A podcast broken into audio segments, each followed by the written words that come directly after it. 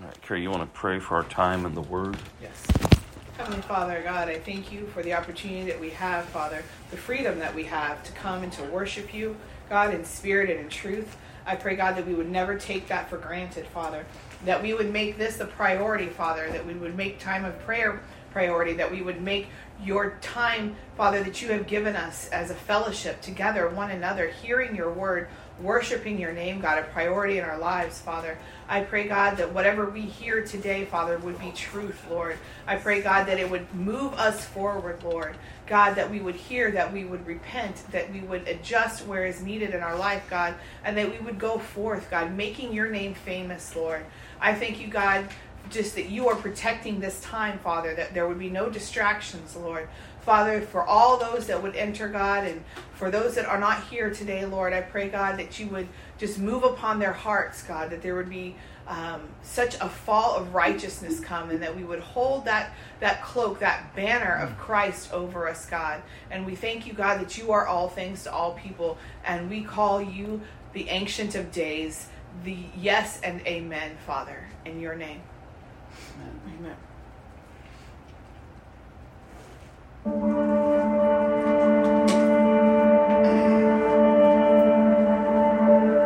Praise Him,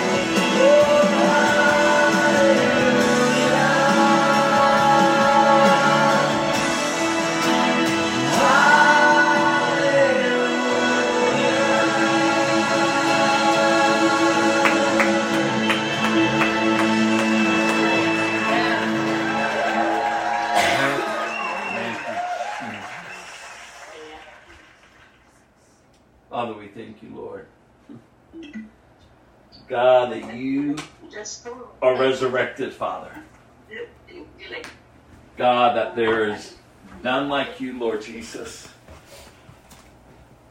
Father, that you are seated at the right hand of the throne of God. Father, that you would continue to reveal yourself to us, Father. God, that you would set us free.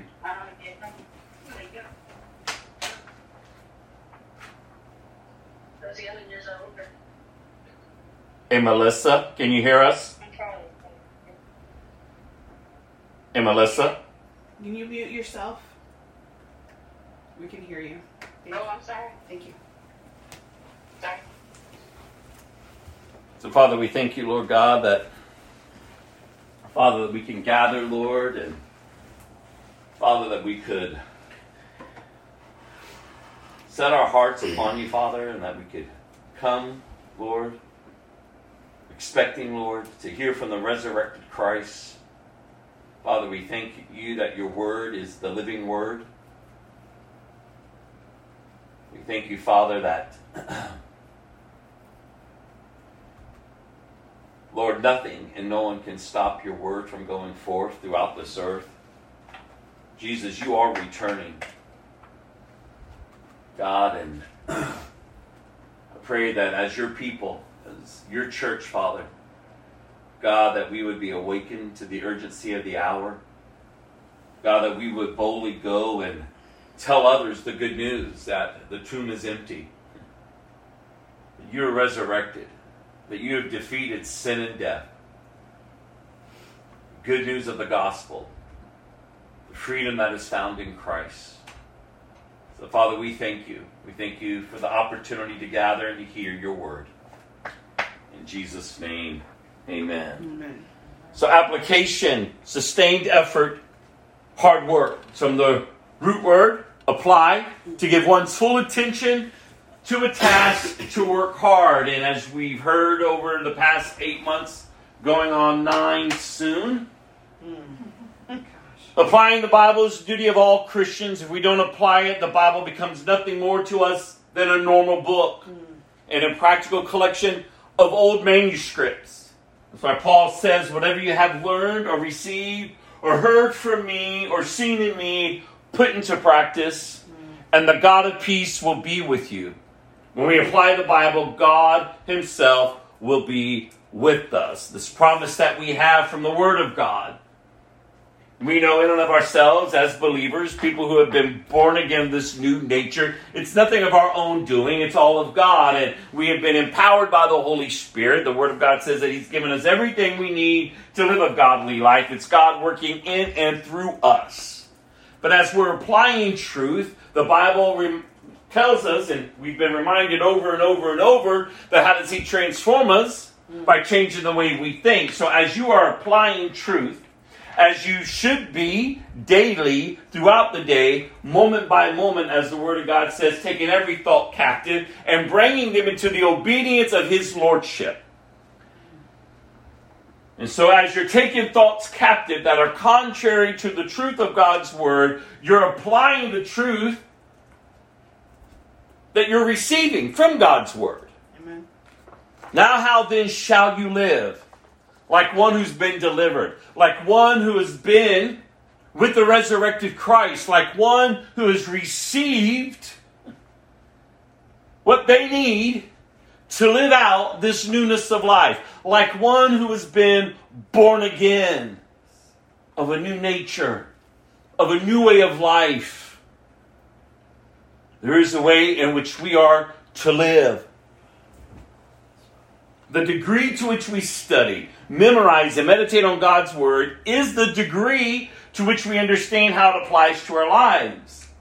So, again, if your time in God's Word is minimal, you barely have time for it, mm.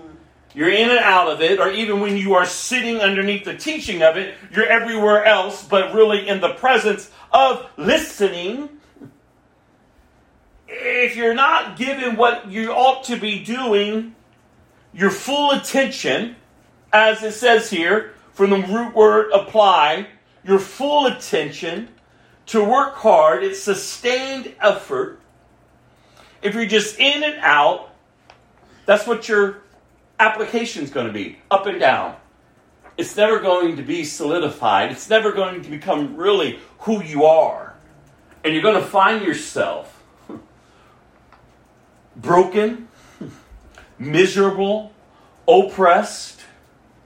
You're going to live a life and, and- and- and contrary to what Christ has come to do for us. Mm. You ultimately would be making a mockery of him. How sad. How sad to, to have the truth, to, to be around the truth, to hear the truth, and then choose not to obey the truth. Because again, truth for a Christian isn't a concept, truth is a person, and his name is Jesus. Amen. And so we're to be following Jesus, the call of a disciple. To deny yourself, to pick up your cross, and to follow him. There's to be progression of moving forward. It's a progression of maturing. so that there's no turning back. I mean, again, we, we've heard it over and over, but so when Jesus says, if you put your hand to the plow and you look back, you're not fit for my kingdom. These are Jesus' words. This isn't a man's word. This isn't, you know, a church group got together and, and declared this to be. No, Jesus said this. There's nothing for us to look back to. And so when the past is screaming at us, when our emotions, our insecurities, our old man, our old woman screaming at us, no, no, no. You deal with it. And you deal with it as the Word of God tells us to deal with it. You know, we are to reckon ourselves dead but alive in Christ. Again, the degree to which you study, memorize, and meditate on God's Word is the degree to which you will then begin to understand how to apply it. So, if within these past eight months you are struggling with application of truth in your life, it's because you have not even given attention to truth. And this is the reality. And that alone should, you know, allow the Holy Spirit to bring forth conviction in your life, to draw you to repentance, and then to seek Him and to get up from where we've been. Because again, it's not about beating ourselves up. Oh, I'm a bad Christian. Oh, I can't do this right. I'm not like everyone else. Blah, blah, blah. That we turn it around and become so self absorbed instead of spirit filled. Yeah. You have to be, you're, as a Christian, you're not to be so self absorbed anymore. No, you're to be spirit filled. The Bible says to walk by the Spirit habitually, continually. It's not a, it's not a cakewalk. It's not a cakewalk. Jesus himself tells you, in this world you will have trouble, but be of good cheer. He tells us what we're going to have to endure. He's very clear with what's going on. If they hated me, they're going to hate you.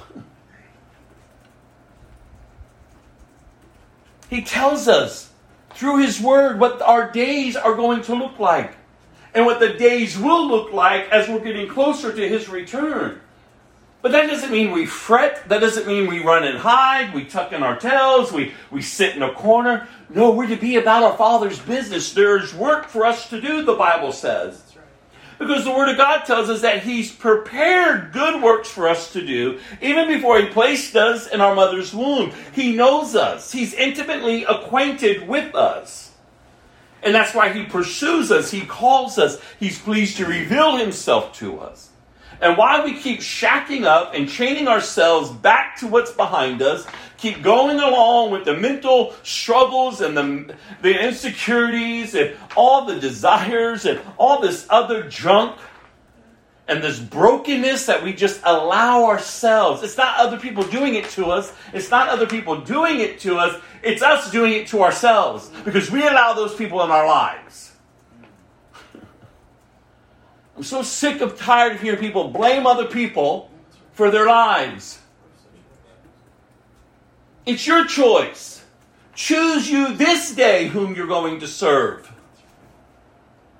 Choose you this day whom you are going to allow in. Amen. Choose you this day what's coming forth from your mouth, what you're allowing to rule within inside you. Choose you this day, especially if you're a Christian, because you have all that you need. You just need to apply it. You just need to put your one, take a step forward, and then just keep moving. And over the years, I've said, don't take up camp in the valley. No, it's yea, though I walk through the valley. And some of you are just taking up camp with people because they're choosing to stay stuck.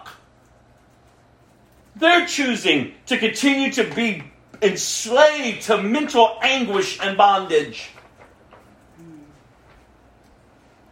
And you're so afraid because you don't know what, what's ahead for you. Well, if I leave that, then who am I?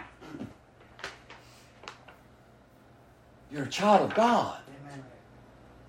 Start believing that. That's for all of us. I mean, we think about application. Again, it says, but understanding the word applies is not enough, or how the word applies is not enough. We must actually apply it. Application implies action. And obedient action is a final step in causing God's word to come to life in our lives. The application of Scripture enforces and further enlightens our study, and it also serves to sharpen our discernment, helping us better distinguish between good and evil. Ultimately, that's why what we need, especially in a day and age where the level of deception is rising like we've never seen it before. And even darkness is being exposed. Their lies are being delivered, they're being exposed, and people are still being lulled to sleep. It's fascinating the time and the days in which we're living.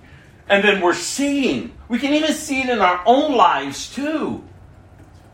I mean, just think about it. What you're allowing yourself to be convinced of that you know good and well is not true. I keep telling you, there's people living in a, in a false sense of reality. It's not even real, but we've conjured it up to believe it. This is deception. These are deceiving. This is this is this is the work of the enemy. And our flesh just eats it up. But yet that's not how a Christian is to be living. We're to be experiencing the fullness of what Christ came to do Amen. for us. And we have God in us via the Holy Spirit. And we're to just to be in obedience, just walking it out as we're learning, as we're growing. Because this is who we are now. This is who we've trusted in. This is who took upon our punishment and placed upon us his righteousness. Amen. Like what God did for us. And then we want to make light of it. No, we can't do that. We can't continue to do that. We must grow. We must, we must obey so that our discernment is sharpening. That we're able to distinguish between good and evil. That we're able to walk upright amongst a wicked and perverse generation. That we're able to see the goodness of the Lord in the land of the living. Amen. That we can truly begin to, to, to experience what Christ came to do for us. We're not waiting to get to heaven. No, we're to be about our Father's business now. We're to be the people of God, doing the will of God for the glory of God. So, how have you done this week? How have you done being about your father's business? You, it's a, a question you have to ask yourself. You have to have an honest self assessment. You've got to be mature enough to be able to look and have an honest self assessment. You have to be able to open up the Word to let this be your mirror. You have to allow the Holy Spirit to function as He's supposed to function within you. He's your teacher, He's your guide. Allow Him to convict. It is His loving kindness that draws us to repentance. He's not being mean. It is His loving kindness. So when you think about your week, you think about your morning, how have you been? The people of God doing the will of God for the glory of God. How have you been about your Father's business? And if you haven't, there's something's wrong with your Christianity. Something is seriously wrong. And we need to wake up, wake up, wake up, oh sleeper. Yes. Yes.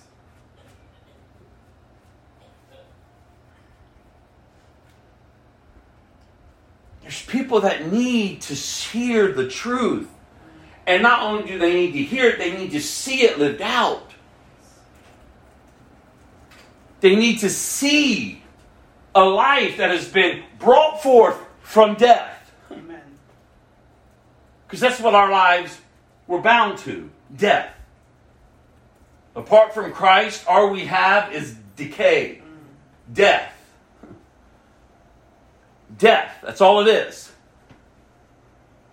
Jesus says that He's come to give us life and life in abundance. And not material abundance, yet though He gives it to you, it's still for Him. But abundance, security, fullness, wholeness. We're not living out of brokenness anymore. I mean, for goodness sakes, we often go around the room and give our pity party stories. How sad our lives are. That's not what we're to be focused on any longer. Because that old life is gone. It has been swallowed up in the life of Christ. That's why we ought to be worshiping Him. We ought to be seeking Him daily. As the deer pants for the water, so my soul. I mean, it's that need, it's that desire. Apart from Him, we can do nothing. Have you been there? Are you there? How's your week been? How's your morning been? How are you just sitting here now going for you? This is the reality. The Christian life, and I keep saying this, is warfare. But it's a victorious life because he's already won. Amen. So we're not living in the natural realm and understanding warfare in the natural realm. No, we're learning to grow and experience what it means to walk out in war with a warfare mentality and the spiritual realm because Christ has already defeated every enemy. He is seated at the right hand of the throne of God. You can wake up secure today, no matter if everything else in your life is shaking, Amen. if everything else in your life is being stripped from your hands. You can arise this day and choose to serve Christ, Amen. or you can serve your circumstances. I've been in the book of Job. I'm like, Jesus. I mean, come on, you all. We got to stop looking for temporal temporal comforts to satisfy us. We got to start truly pursuing that which is eternal. Christ and Christ alone. Christ and Christ alone. And that's how we're to be living. It's how we are to be engaging. so that others then can see the resurrected Christ in your life. Because you're to be his image bearer. It's not about you any longer, it's about him. You're not the same. Something's different. Something's changing. Why aren't you doing this? Why aren't you doing that? Why aren't you this? And why aren't you that? What's going on? It's Jesus. That's all you can offer people. It's Jesus. No, I'm not allowing that around me any longer. No, here's a standard that is set. No, here's the line that is drawn. You're not going to be comfortable doing that any longer because I'm not comfortable. If you choose to do it for yourself, then go enjoy it. I'm not coming down on you. But don't think that I'm going to keep running them up with you hmm. and running in circles with you hmm. and being exhausted because you want to remain exhausted. I mean, come on. Hmm. I mean, to get up each day on purpose.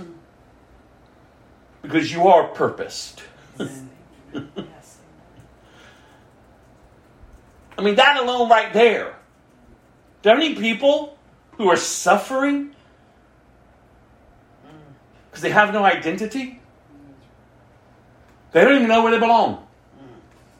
The house and their family's a mess. The world's a mess. Their desires are a mess. They're a mess. And yet, those are the ones that Jesus came for, as he did with us. I was a mess. And yet, Jesus, full of compassion, he says, I didn't come for the righteous, no, I came for the sick.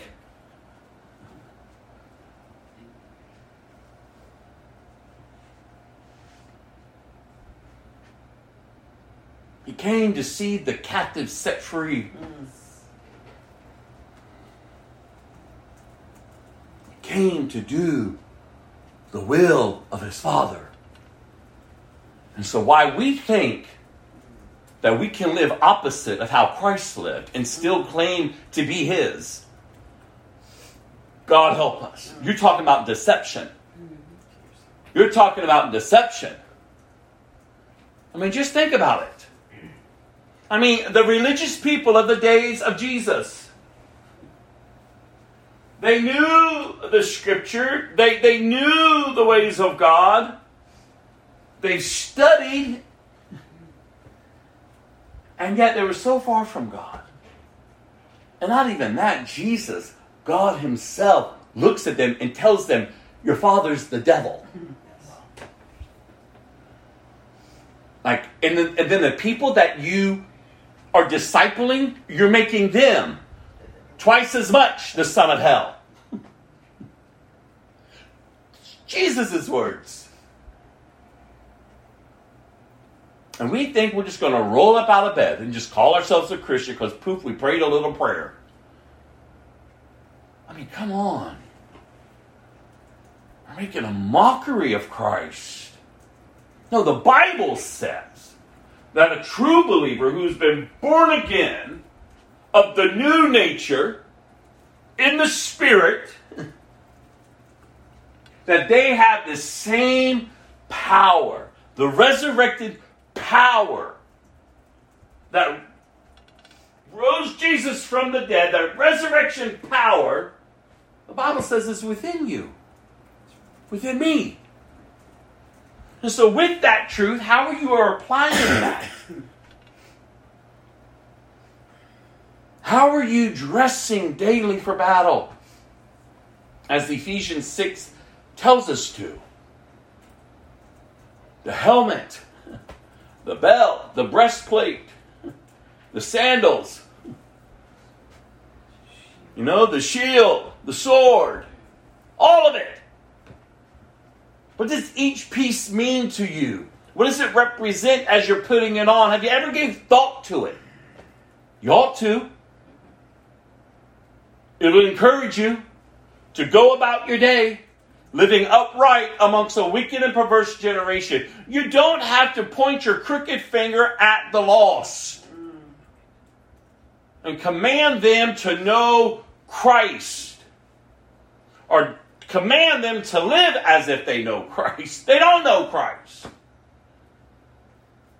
So you go forth as Christ did, humbling himself among them, loving them, serving them, giving them the opportunity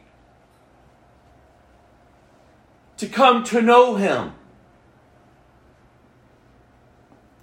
Not stiff arming people from the kingdom. And we're not demanding them to clean themselves up. I've, been telling us over the years, the church, we've been doing it wrong. We're demanding people to be Christians.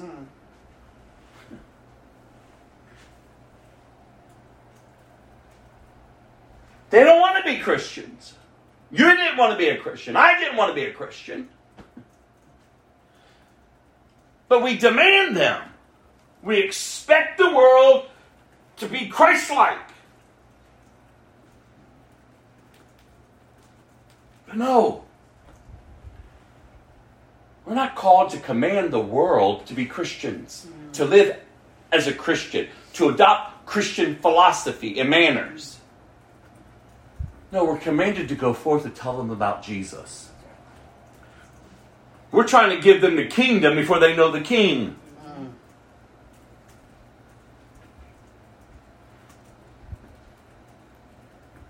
Can't give them the kingdom first. No, you have to share with them the good news of who our king is. And then it's through that that they come to the saving knowledge of Christ. They see their condition, they see their need for Him. And then they respond and they receive such great salvation through Christ. And then and only then are they then engrafted into the kingdom. Which then they then are discipled to become image bearers of their king now. This is the way of the kingdom. This is the way of the kingdom. This is the way of the kingdom. Seek first his kingdom. This is after they come to the understanding of who the king is. They've accepted the king. You can't tell someone who's never accepted Jesus to seek after the kingdom and to live as if they're part of the kingdom. Because then they're going to try it in their own strength and they're going to be miserable. And they're going to turn. And they're going to say, that doesn't work. That doesn't work. That doesn't work. Oh, there's a great number of people now apologizing. Because they used to share about the Christian faith, but now it didn't work for them. If it didn't work for me, it's not going to work for you. I'm sorry I ever told you anything. what kind of nonsense, or what kind of day and age are we living? But yet we're told. Uh, so we're, well, not to be surprised, but sometimes I look at it and I go, my God. Like, how are you dressing for battle? How are you understanding your identity if you're truly in Christ? How you're to be living now as a Christian. A whole new way of life, a whole new identity. You're learning to deny it all for Him because you've already laid it all down for Him. So why are you trying to reach back for it? Hmm. Get up and go. Get up and move forward. Listen, if they don't want Jesus, then shake the dust off your feet and keep moving. Hmm. They have every right to continue to live how they want to live. But please, but please, but please, don't be a stumbling block for them. No, you're to be a Christian. You're to be an image bearer of your King.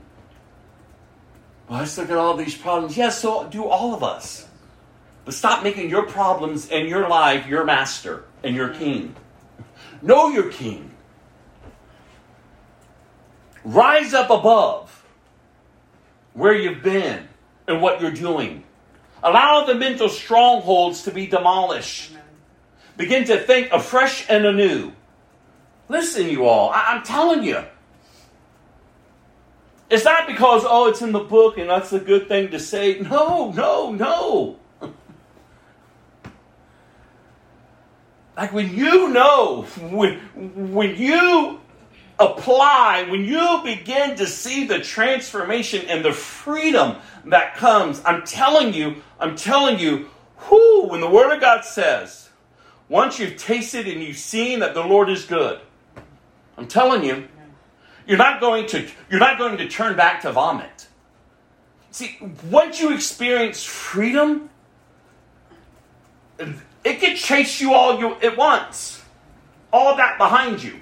And even all that within you can still try to scream at you. Oh, but you got a level of freedom now that you're like, yeah, no. You're crucified to his cross. There's, there's a way you begin to talk. Because I'm not trading my freedom for temporalness or for woundedness or for chaos in my heart and my mind Amen. because of decisions I chose to do. If I chose to make that decision back here that led to all of this, then I can get up today and make this decision that could alter all of that for the good. Yes. Not by my might, not by my power, but by Christ and Christ alone, by the Spirit of God in me, because I'm a child of God. See, I don't know how you're talking to yourself. Mm. You got a lot of stuff clamoring for your attention out there. You got a lot of stuff clamoring for your attention in here. but if you're calling yourself a Christian, you've got to first know who He is and then who you are. What is your new identity? You've got to apply these truths, not just once, but every single day for the rest of your life. It's just who you are now. Amen. You've been born again. You've been born again of a new nature. How do I live now? Like Christ. He's the example. We don't know what that looks like, so we have to learn. Just like as much energy and effort we put into all of this behind us, we have to put into the new. I don't have time to go there anymore. I don't have time for that foolishness. I don't have time for that chaos. I don't have time for all this woundedness. As much time as I've given to all of it, no, no, no. I'm going to pursue Him with everything I've got. Why? Because He pursued me. So I'm not pursuing Him to get Him. Oh, I got to be good for God. No, no. I'm pursuing Him because I realize how He pursued me. Yes. His great love towards me, His great love towards you. Like I'm telling you, once you, once it's, oh, you become aware of this. like, oh God! And I keep telling you, you'll never understand the fullness and how great of a love that He has for you until you really understand the depths, the depths of your rebellion towards Him. Hmm. So this weird stuff that we do to try to gloss over our life, oh, well, it's not a big deal. No, no, no. it's a big deal. Because he says it is. He hates sin. He understands the depths of every broken sin. Choice and decision made out of brokenness to sin. He knows what comes forth from it. And yet he came to pay the price. Because you and I deserved his wrath. Yes. You and I. You see, that's the thing. And I, I don't know if you ever thought about this or not. I really don't. But Christianity is the only religion in the world, it's the only faith in the world that brings every, everybody, every race, every tribe, every tongue, and places them on the same level. Sinners. Rebellion towards the living God. But God has made a way through his son Jesus. God so loved the world that he gave his one and only son that whoever would believe in him shall not perish but have eternal life. So it doesn't matter what your flavor of sin is. It doesn't matter who you are, what you've done, where you've been. It doesn't matter. If you truly repent, if you truly call upon the name of the Lord Jesus, if you truly come to have a belief and a confession that Jesus Christ is the Son of God and that He rose from the dead, if you truly recognize the depths of your rebellion and the need for such great deliverance and love that only God can provide through Himself, man, I'm telling you, when you recognize that, when this becomes your truth, oh, you may try to reach back, but it never will continue to satisfy you. You'll soon find out, no, that's not who I am any longer. You may try to do this and do that, but no, after a while, you're like, no, that's just not who I am. It just doesn't feel right any longer. You see, we're all at the same place, no matter where we've been. We're all in rebellion towards a holy God, but a holy God came to set the captives free. You no longer have to be rebellion in rebellion towards me. I've come for you. I've come to deliver you. This is the message that we share with people because this is how we're living now. They ought to see a transformed life. I was once in rebellion to a holy God. I'm no longer in rebellion towards him. Well, I don't believe that. That's what, you know what? You have every right because I didn't believe it either. Until I finally yielded my life to him because I saw the rebellion. Man didn't have to tell me. I mean, for God's sakes, my whole life, the majority of my life, I heard how much God hated me. So in return, I hated God.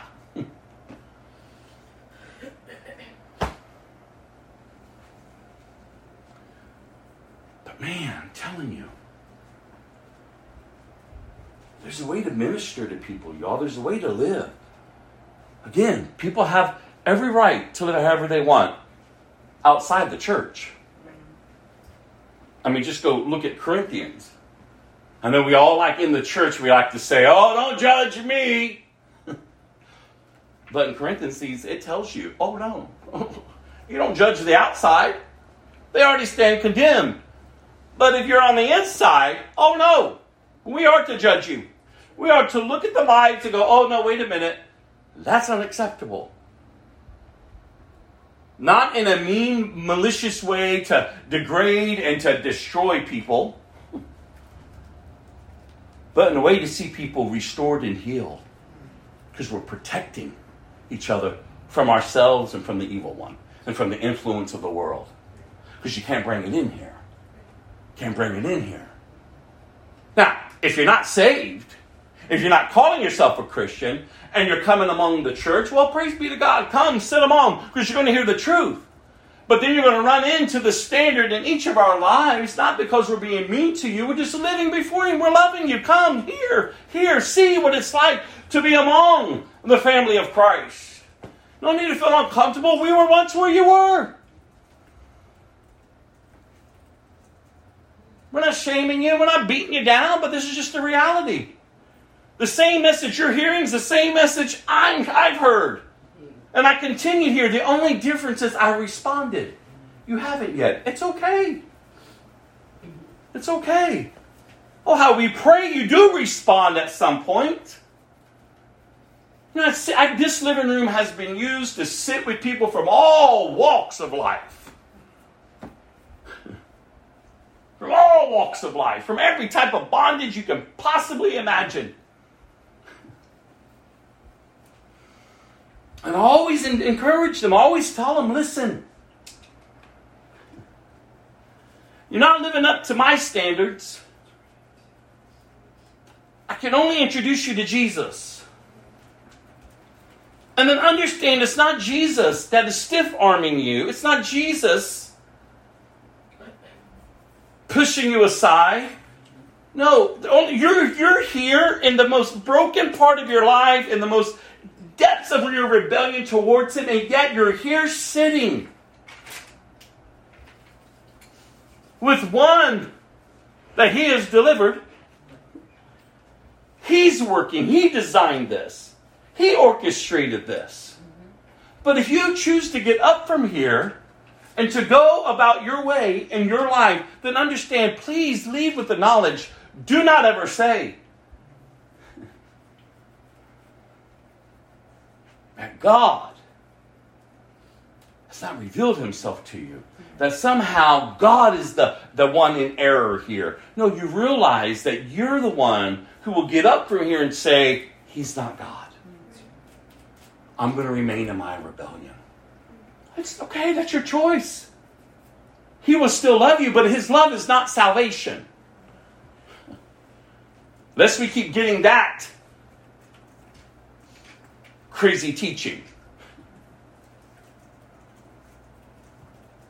That's what I tell them. He'll still love you, but understand that doesn't mean you're saved.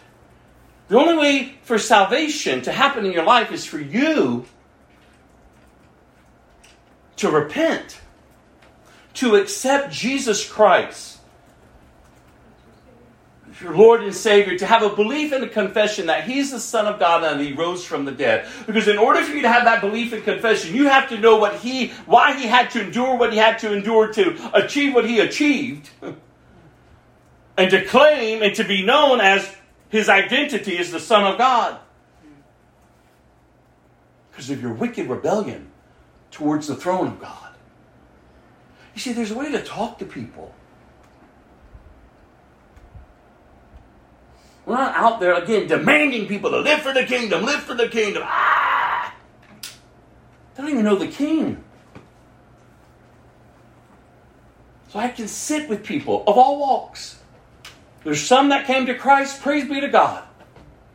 There's others who got up and said, No, a young man right there, wrestling, wrestling. I saw it all in him. His phone kept buzzing. His phone kept buzzing because his boyfriend knew he was here. And threatening him. It's like, Juan, you don't have to go back. God has already called you out. Don't turn now. And he says, No, I'm not ready. okay, Juan. I watched him leave, go down the stairs. I said, Oh, Jesus. How many people do that every single day?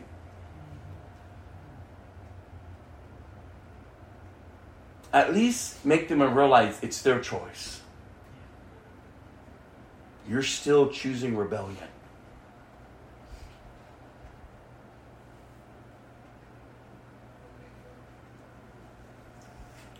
He's always available. One can turn and come to Christ today.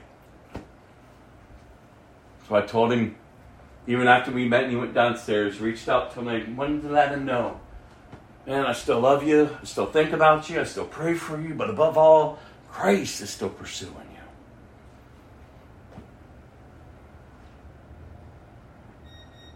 He, he doesn't leave us, you all. That's why he's a just God. That's why at the end, if you take your breath apart from him, you're the one who refused him. You're the one who said, No, I'm God, not you. You're the one who chose rebellion over surrender. That was your choice. It was your choice. I love when Jesus says, after, after he explains that for God so loved the world that he gave his one and only Son, that whoever would believe in him shall not perish, but have eternal life. That God did not send his Son into the world to condemn the world because the world is already condemned. No, he sent his son into the world to save the world. Oh, that would be what's driving our desires and our hearts. It's to love the lost, to uphold the standards among the church, to be about our Father's business, to apply truth, to grow and to mature as believers. Go to Romans 13, scriptures, hopes to encourage you to continue to apply the Word of God. Romans 13, verse 14.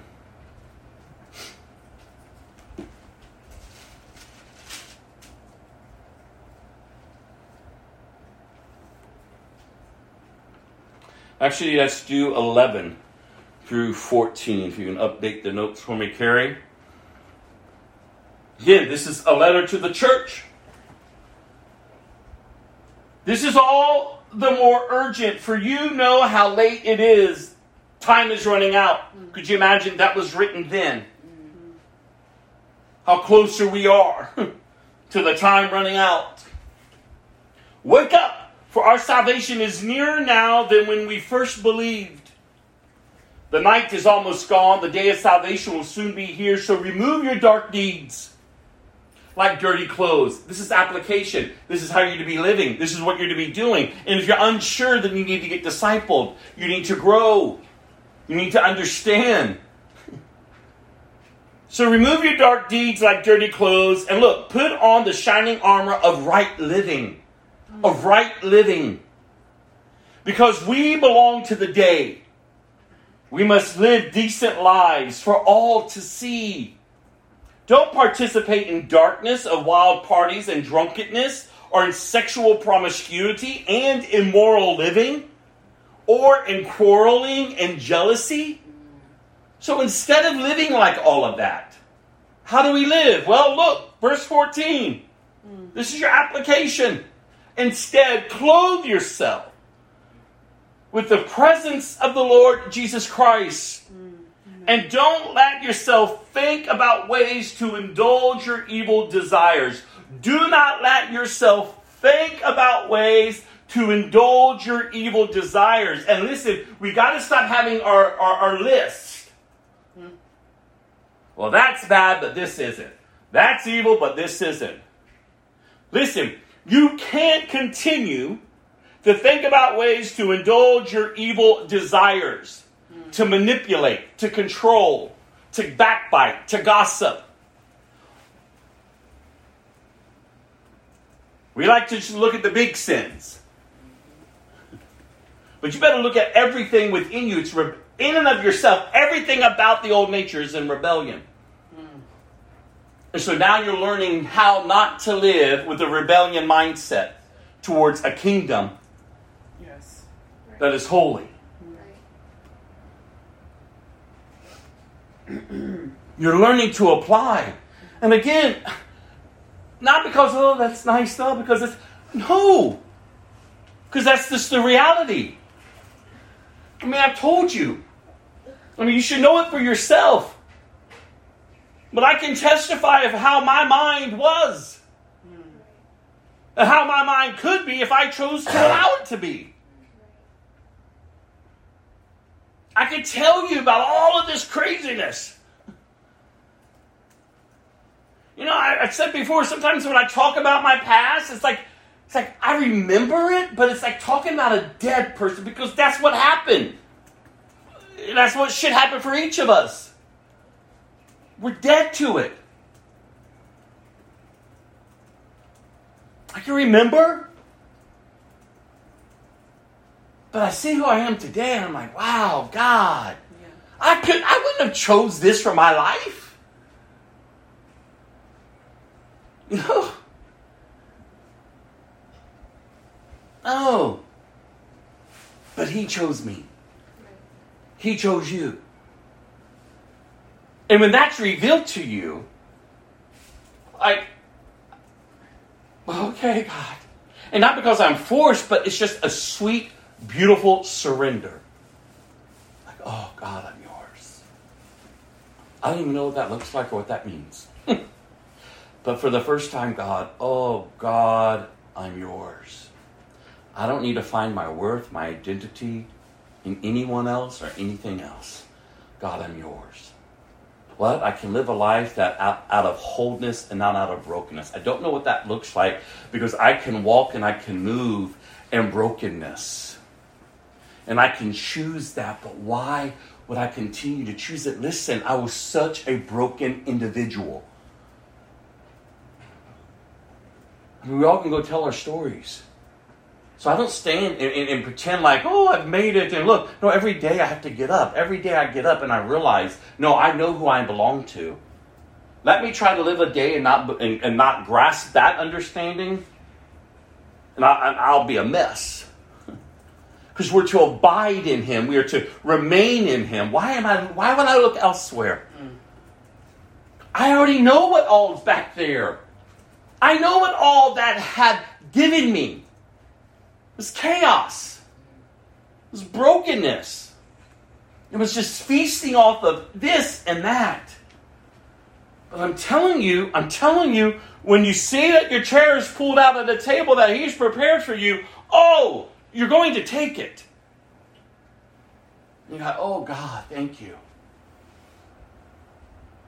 So when it says here, instead, instead of all of that way of living, clothe yourself so I don't know if you're doing that daily, but that's what you're supposed to be doing daily throughout the day, moment by moment. Because the enemy's not stopping because you're at work. The world system isn't stopping trying to lure you out because you're in church. Your flesh is not giving up just because you're sitting in prayer. You've got these forces that the Bible tells us they are waging war for your soul. And you're just going to get up, I'm a Christian, and not put anything into practice. Not live it out, not live a life dependent upon the Holy Spirit. I shouldn't touch that. I shouldn't go there. I shouldn't keep living this way. I shouldn't keep making these decisions. Not because there's a list of rules and laws. No, because you're freed. That's the difference. The religious mindset sees it as rules and laws. But the Bible already tells us what the law does. It makes you sin even more. When you see your Christian life as law, when you see your Christian life as a weight of burdens, a list of do's and don'ts and this and that, and ooh, he's I mean he's out to get you. You're just going to keep doing bad.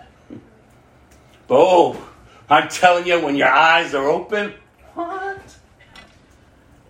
And the level of freedom that comes forth because of Christ, not because of you, because you realize, wait, what? All of that is in you. All of that is fulfilled in you. All of that, even even the wrath, even what I should receive, you've taken, and now you've placed upon me your righteousness that I now, when God looks down, doesn't see anything of my past, He just sees you? Like, what? And then I think I'm just going to get up and keep living the way I want to live? Oh no, that's the sweet surrender. Oh no, Jesus, I'm yours.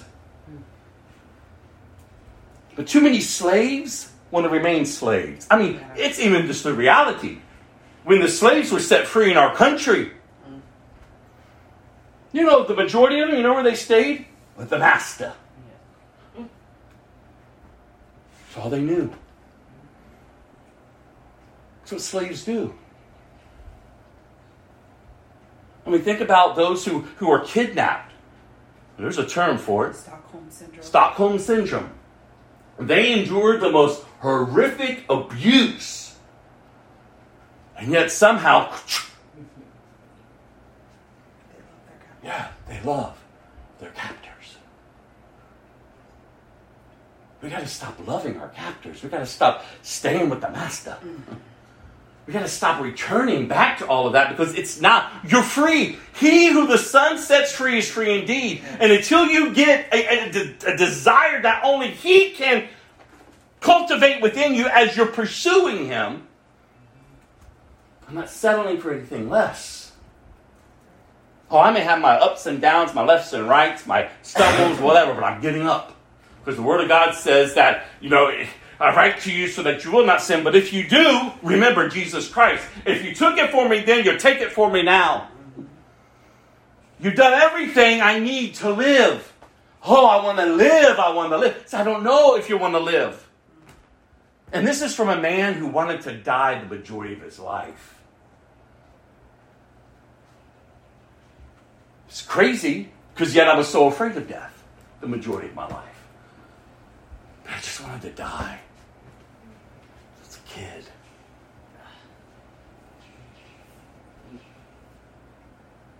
So, where does this new desire come to live? Not from this man,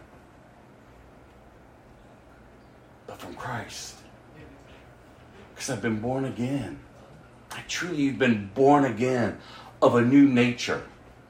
Truly, you're living in a way that's honoring Christ, that's loving Christ. You're clothing yourself with the presence of Christ. Because when Christ is with you, you're not going to be easily swayed. Because the Bible says where does sin come from? Comes from the desires that are from within. Again, it's no one else. It's you. It's you. You're the one who's taking the shackles and the chains and placing them back on you because they feel more comfortable. I mean, even Israel, they were set free and they missed the food that their captors were giving them. What they thought was comfort, once they were free, they looked at their bondage as comfort. Well, it was better back there. Where? Where? Well, that's all we know. We just want to go back. Why'd you bring us out here to die? What? But we're no different. I mean, just ask yourself, where have you been this week? Where have you been this morning? What have you been thinking upon? That's why I'm so passionate to really to encourage us to apply truth. To apply truth. Well, if I just apply a little, it's okay. God is still, you know, whatever. You know, I'm still in.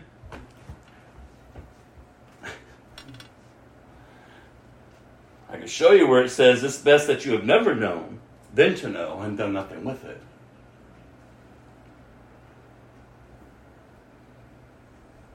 If you're being a stumbling block for others, I don't care what little prayer you prayed, what you've done for Jesus.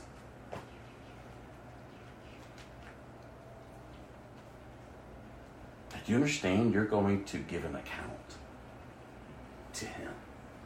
Not to me, not to anyone else, an account to Him. You can turn that down a little. The AC. I don't know if it's going to do anything different, but you can. But you're going to have to give an account to Him. You're going to have to answer for that. So if you want to live your flippant life and just live however you want, and I'm Christian, like, and you're making others stumble, you're making others say, yeah, no. So those are the people who ought to be saying they're sorry. And saying they're sorry, not trying to change the word of God to, to appease those that they're saying they're sorry to.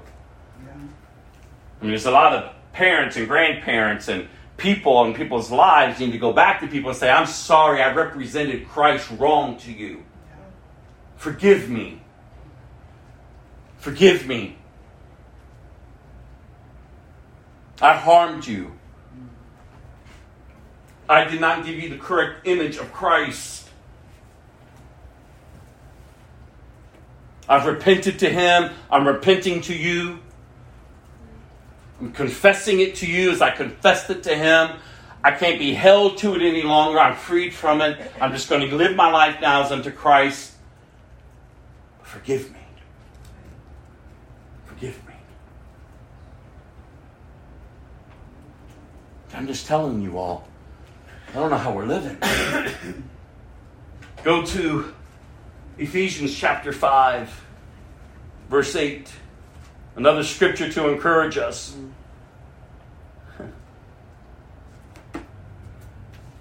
Continue to apply the Word of God.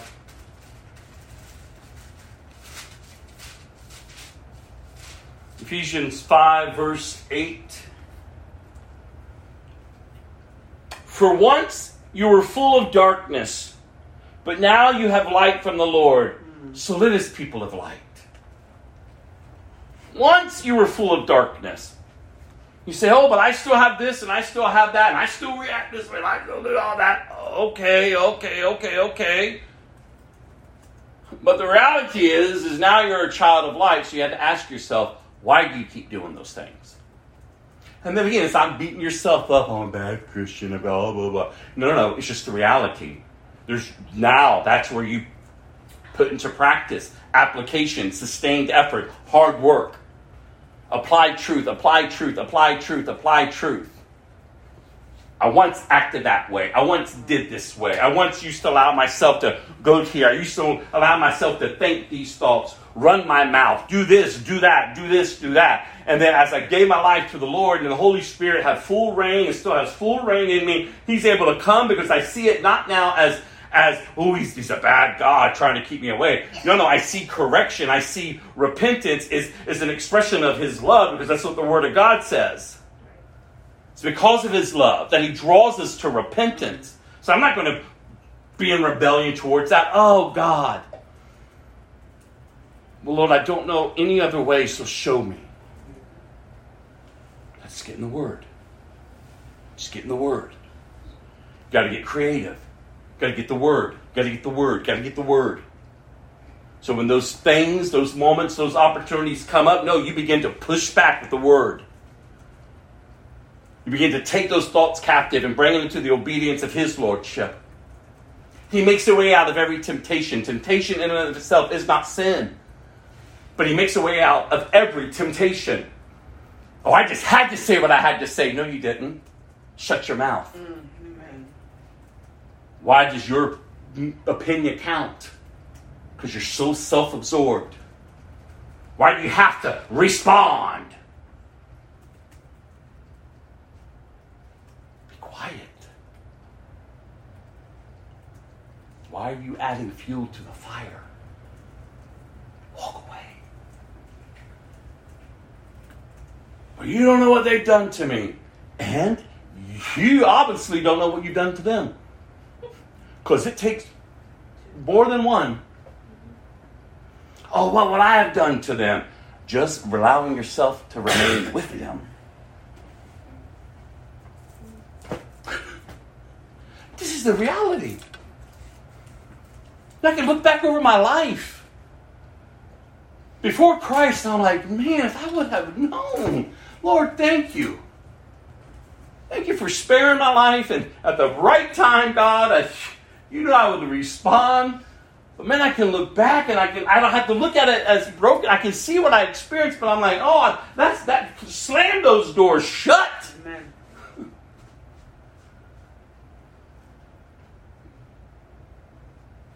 I mean, I know.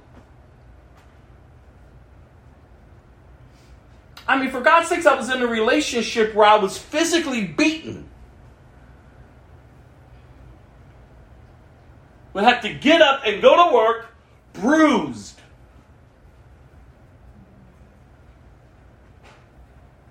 Had only one person that knew really what was going on your grandmother. we were friends back then, running amok. She had her own issues, I had my issues, but we were there. We saw each other through. We didn't know how we were going to get out of the situations we were in.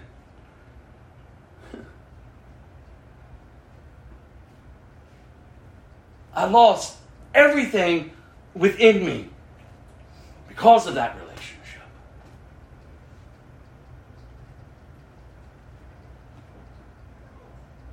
But when I came to Christ, I would refuse to be a victim. I refuse to be a victim any longer to allow my mind to remind me of my of the abuse and the hell that I had to endure, and the dark places that I went.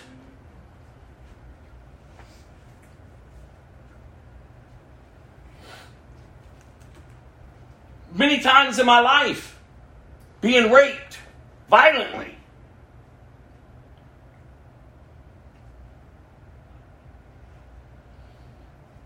I could sit and ponder on all that for the rest of my life.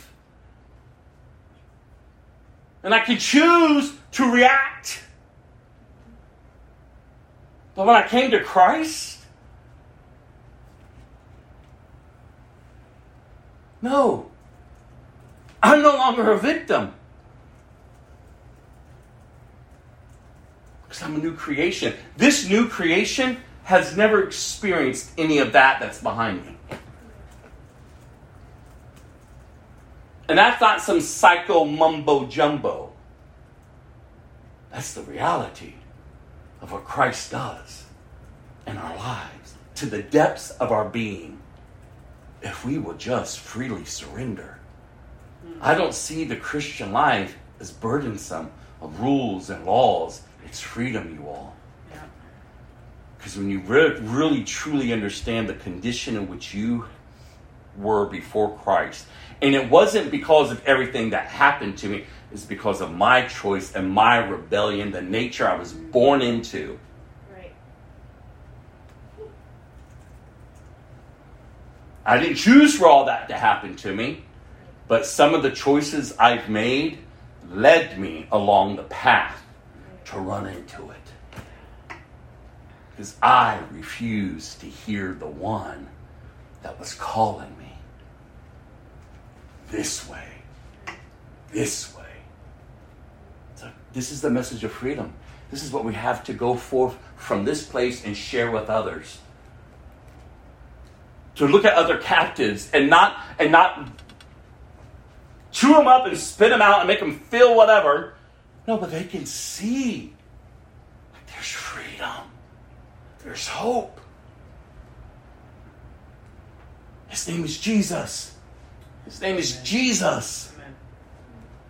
And you may have heard of him, and his people under his name may have done whatever. But I'm here to tell you, because of his great love, our paths cross for such a time as this, that you would truly come to know the one who truly is who he is the resurrected one. You know, listen, I've had my own issues in church too. Lord knows if I if I looked at what people in the church have done to me, I could choose to be a wounded individual. Oh, kind of God is that? Da, da, da, have all these whatever. But God disciplined me. He corrected me years ago. Did they save you or did I? Whoa. No, it's not the pastor, it's not the women, it's not the men, it's not them, it's, it's you. Look at me, son. Look at me, son. Oh. Now go back.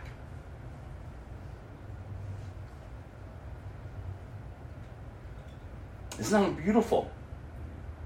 He delivers us, and then he, he puts us right back into the world.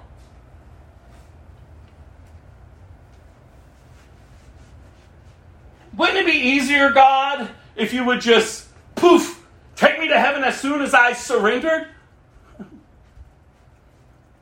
That's not his plan. If- come on, we got to know our God. We got to know our God. You were meant for this generation. You were meant for now. To be the light, to be his to be his image bearer. To go forth to be his hands and his feet.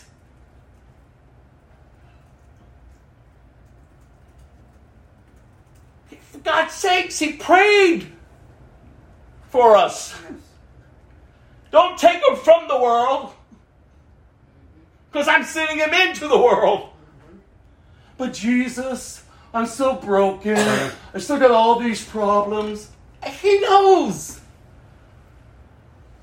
Then he says, Robb, that's what you once had. Now you have all of me. Yeah. I mean you, my son. I've got you. Oh, and there's a lot of wolves out there. And oh, Robb, they're going to hate you. And oh, Robb, you're going to have to endure this and you're going to have to endure that. And oh, Robb, there's going to be seasons of this and seasons of that. But there's one thing that's going to be consistent, my son. What's that, Jesus? Me. Oh, I'm with you until the very end. And I'm protecting you by the name in which I've been given. Yes. You see, I don't know how you're talking to yourself. I don't know how you're living your Christian life. But this weird stuff that we're doing in churches, I guess it's it's it's killing people. The devil's running the church, keeping people in bondage, enslaved. They're still with the master. Hmm. We need to go forth and tell them, you're free! free! You're free! Leave! Run! Get up and go! I don't know. That's the best place to start. Because if you did go, it's still about you. Yeah. You've done manipulating, you've done whatever you need to do. No, you didn't give it to Jesus. And he said, Well, you seem really flippant about that. You don't know my life. No, no, no. I don't need to know your life. Christ knows your life. Yeah. I didn't know where I was going. Heck, I don't even know what tomorrow's going to bring. Just my testimony alone can get me in jail. Just my testimony alone get me fired from a ministry. Just me living my life and what I do and how I live could just throw me out into the streets. I could lose everything tomorrow. No other company's going to hire me. But if I allowed all of that to rule me, Lord Jesus, I said, God, for such a time as this, you know, I look at my, you know, Sky Matthew on Facebook. You know, he enters a little singing contest over in his side of the world, gets known. All of a sudden, he starts helping, you know, the press are pressing him on his testimony. He says, Well, you know, I'm a Christian. Oh, they dug in his past, but but you were in the gay lifestyle. Oh, yeah, God delivered. And he begins to have this platform, and they've arrested him. I go, Lord, mercy. When I think about the pastor and his wife over in Mexico that we were praying for last week, and they're advancing the kingdom of God, house churches and a movement of God moving, and their their houses being burnt down, they're being beaten, they're being threatened that their children, their two young girls are going to be taken from them as sex trafficked. Will you understand what people are enduring throughout this earth for the cause of Christ? Christ hasn't neglected them. Christ hasn't forgot them. Christ called them. Yes. And Christ will not forsake them. Christ is with them. Consider it joy, my brethren. And we want a sugary gospel. Just make my life better. Pay my rent, pay pay this. I need a boyfriend, I need a husband, I need a wife, I you know, I need this and I need that, and we all need all of this. and this is what we're looking towards Jesus to do. Listen, y'all, Jesus came to do so much more. Yeah. Oh, He will provide, He will heal, He will give you the strength to endure, He will allow different seasons in order to mature you and to grow you so you can let go of what you keep trying to have define you. You say, oh, I still have this and I still have that. Well, get ready. You're about to go through because it's going to be loose from you. But let it go. Let it go. Let it go. Yeah. Because the more that you're clinging for what's behind you, as I said earlier, what the Bible says, Jesus says, if you put your hand to the plow and you look back, you're not fit for my kingdom. It's all for Him, you all. Seek first the kingdom of God. And you want uh, something else to be peddled out to you. Oh no. This is an urgent hour. These are serious days. we need to be the people of God.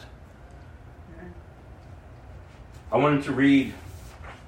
So, you know, for months I was talking about dust. We're all dust. Everything's going back to dust. Don't cling to dust. And then, you know, the Lord took me in my quiet time to the resurrection. To He's a resurrected Christ. And So I've been meditating upon the resurrected Christ for some time, and I've been sharing with you. And now he has me in a season about our identity in Christ. And so I want to start sharing with you and kind of encouraging you to know ultimately who Christ is first, and then through Christ, who you are now, your new identity. Because if you don't know, you're just going to keep going back there. As you think, so you go. As you think, that's why guarding your thoughts. Why do you think in this day and age, this right here, this mind, is in more chaos in individuals than ever before? Because he's returning. You can destroy people if you can get into their minds. Yes. And the enemy knows that. The world system knows that. Your very own flesh knows it. That's why I say the majority of people really, really, the enemy's not even, he's like, oh, I'm not even bothered. They're not a threat.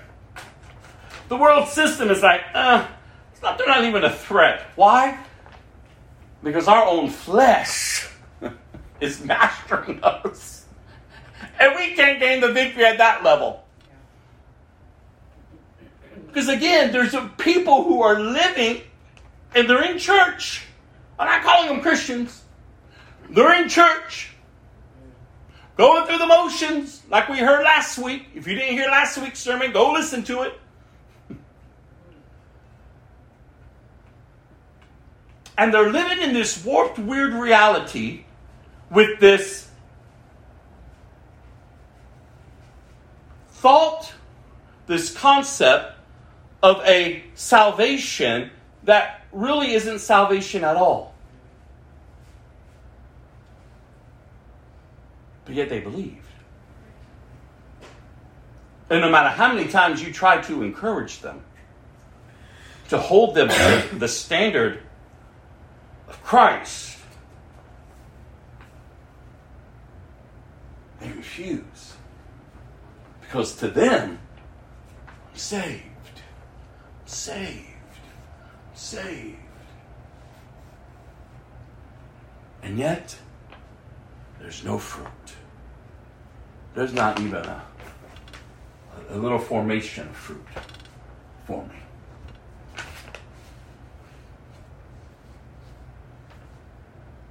What is that all about? Deception. I've always told you when it comes to the flesh and these and living in a weird reality that's not really even reality, but you've made it reality. And so you believe your own lies. And then I've always encouraged you it's not that you're pulling it off and to everyone else. It's that you pulled it off on you. Listen, I've been there before Christ. And when God really started, I'm telling the healing that can come through you, through Christ.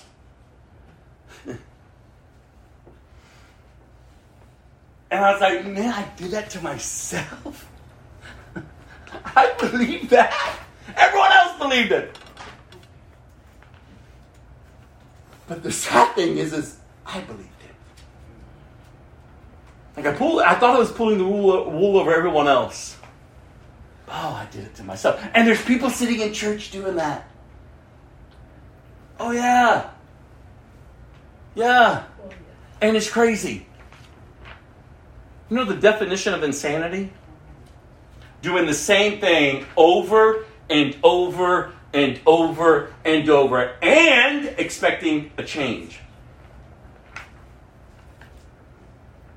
That's the definition of insanity. There's a lot of insane people sitting in churches.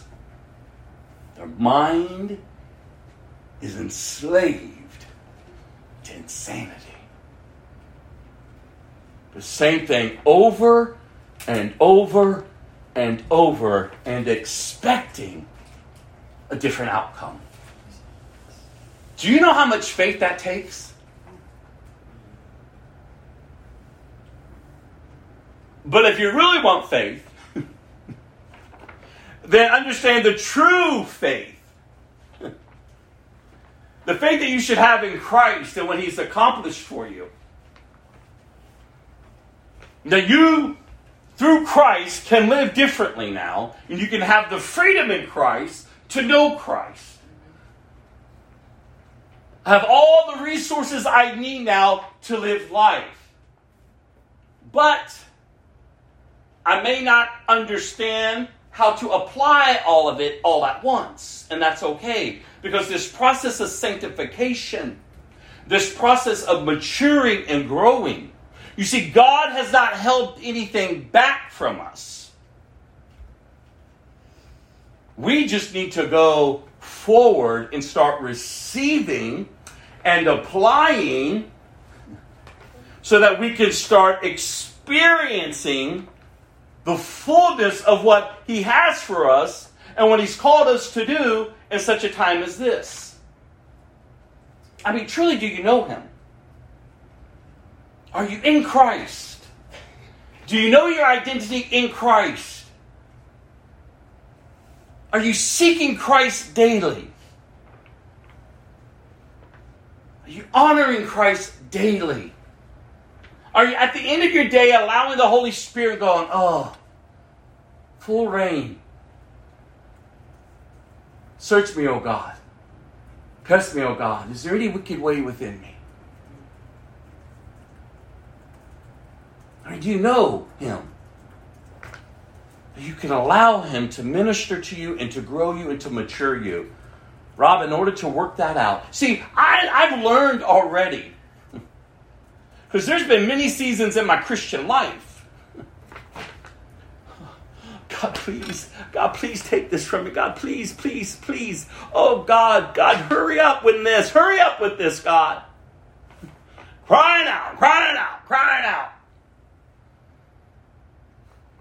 And God steps in, disciplines me, and says, What are you doing?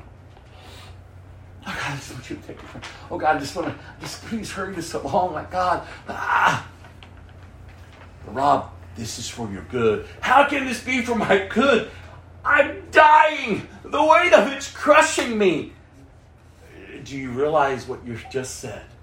Something that's contrary to my truth, Robb. What? I will not put on you more than you can bear. Yet, though you're pressed in on every side, you will not be crushed. What? In order to mature you and to grow you, to be freed from what's back there, you've got to endure this. You have to go through it. So I've learned my prayer is no longer, God, get me out of it. God, do it quickly. God, ah, ah. no, no. My prayer now is, God,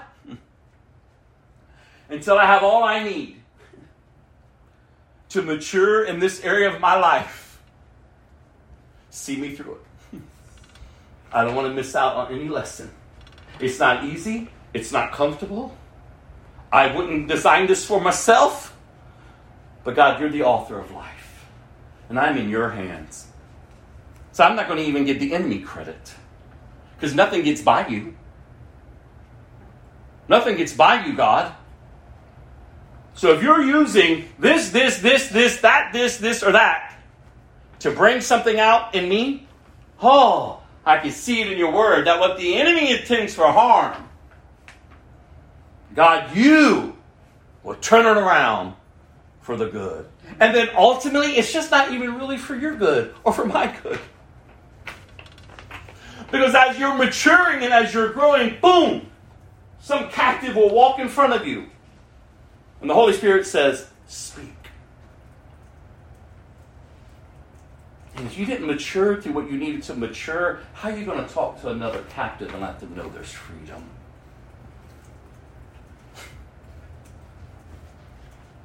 I mean, these are even times when I was going through, and all of a sudden, I'm counseling people, and they're right where I'm at.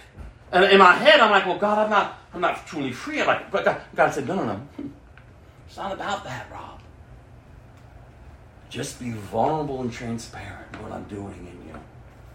Because now I've got two of you. It's like iron sharpening iron.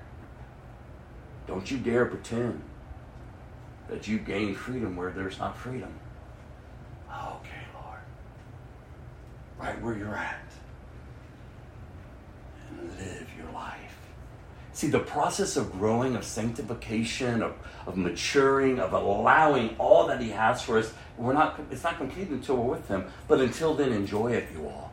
Mm. Stop trying to live up to the measurements of people. Your standard is Christ. And He'll work through you what's needed to work through you so you can die to what's behind you that has held you captive and gave you a mindset contrary to His truth. Hmm. So that's what I'm saying. Some of us, we're trying to attack devils. Some of us are trying to attack the world system, and we don't even have we don't have ground with our own flesh.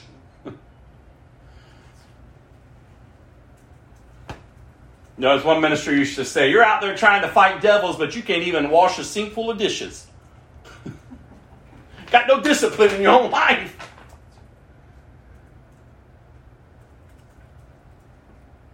Out there trying to do all this stuff, exhausting ourselves. But I'm telling y'all now, take each day and enjoy right where you're at. That's why you don't have to compare yourselves to people in the church. I just have their anointing. Oh, look how they pray. Well, look how they serve. Why do they always get to do things? What about me? Why can't I? All this weird stuff that happens in churches. I said, God.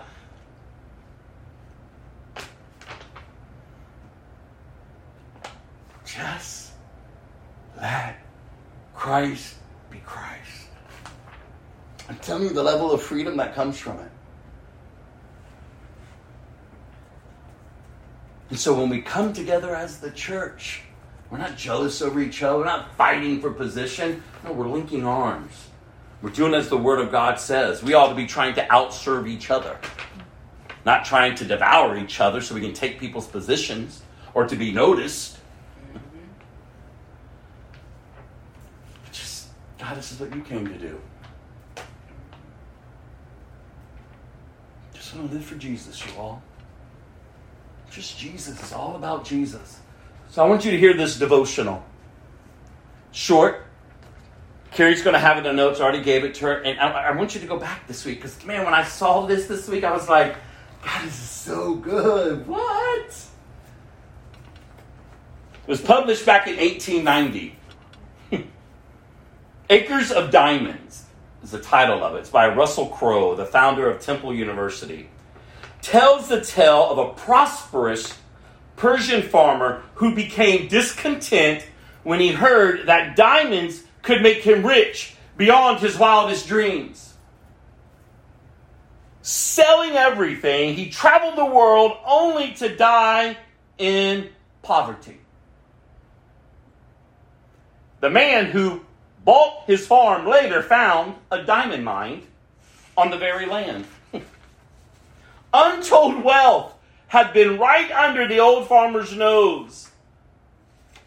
Like that ancient farmer, believers can miss the vast wealth they've already are sitting on. Paul says that God has blessed us in the heavenly realms.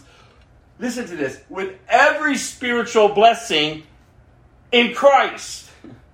And prays that the eyes of your heart may be enlightened in order that you may know the hope to which he has called you, the riches of his glorious inheritance in his holy people. So there's no need to compare ourselves with others. We are already wealthy beyond our wildest dreams in Christ. Amen. I'm telling you all, I can't encourage y'all enough in that. To know Christ, to love Christ, to be known by Christ, ultimately, and to be loved by Christ. Do you understand Christ, the Son of God, who He is, why He came? The hope that we have in Him. This is great news, you all. This is great news that we ought to be sharing first with ourselves and then with others. Stop doing what we're doing making all this weird stuff. Just walk in wholeness and healing and freedom. Well, let's all these problems. Because I hear that so many times from people. Okay, but you have Christ. And every time you say, but I have this, and I have that, and I have this, and I have that, that has become your Christ. That is who's that's what's lording over you. That is your master. Get your eyes off that and get them on Christ. And again, I'm not saying it because I've been theologically pumped up with seminary training and all this other knowledge and knowledge and knowledge and knowledge. No, no. My beginning years was just me and the Word of God and the Holy Spirit. And praise be to God, I finally found a church. I was able to grow in and get discipled in and serve in. Man. Application. You'll transform your life. Because that's what he promises. Look at everyone he called. I think about the woman at the well. I mean, of all the people, ultimately, I want to see Jesus. I mean, I just want to get there and be like, oh! But once the feast is over, you know, and we're all now we're just in heaven, you know, the first person I'm going to go look for, I want to meet her. Man, you inspire me. What kind of what? She was broken. She had a reputation. She was a loose woman. Other women now had nothing to do with her. Men just used her and abused her. Goodness sake, she couldn't even go with the other women to get the water in the cool of the day. She had to walk by herself as the city folk looked upon her, whispering behind her back, whore, slut, Jezebel. Just talking about her.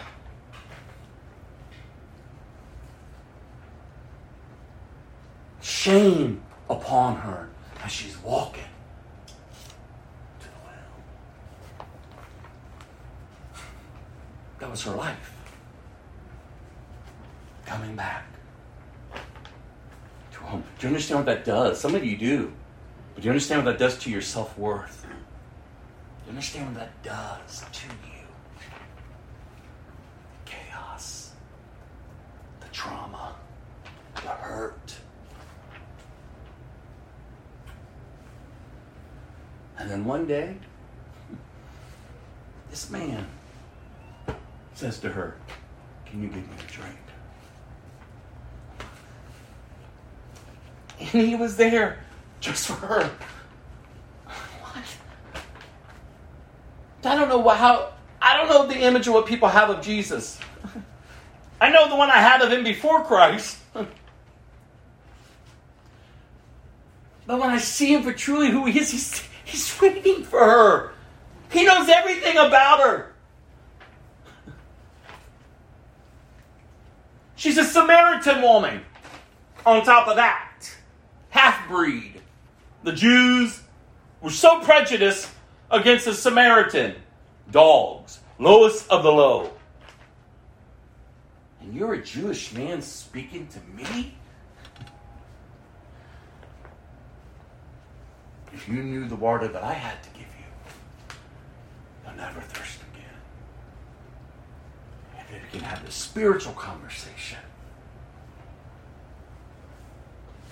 All of a sudden, everything's beginning to be exposed. Go get your husband. man, I'm with us, not my husband. You said right. Then it says that Jesus began to tell her everything about her life.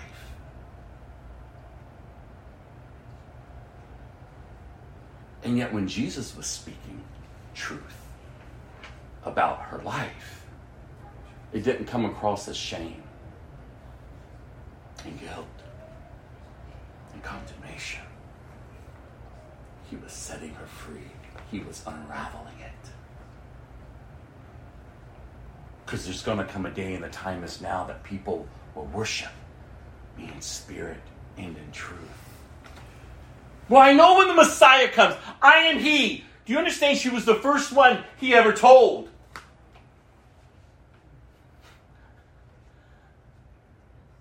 I am He.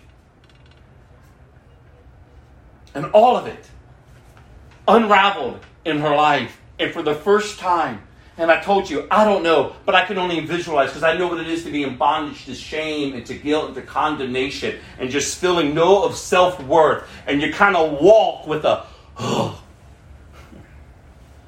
I said, for the first time, I could see her all of a sudden standing up. Like, what?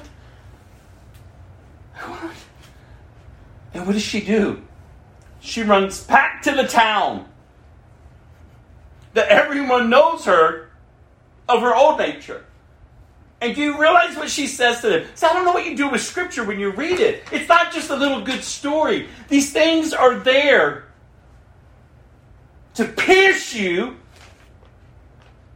to the depths of your being. And it may hurt, but when it draws out of you, there's a healing that comes.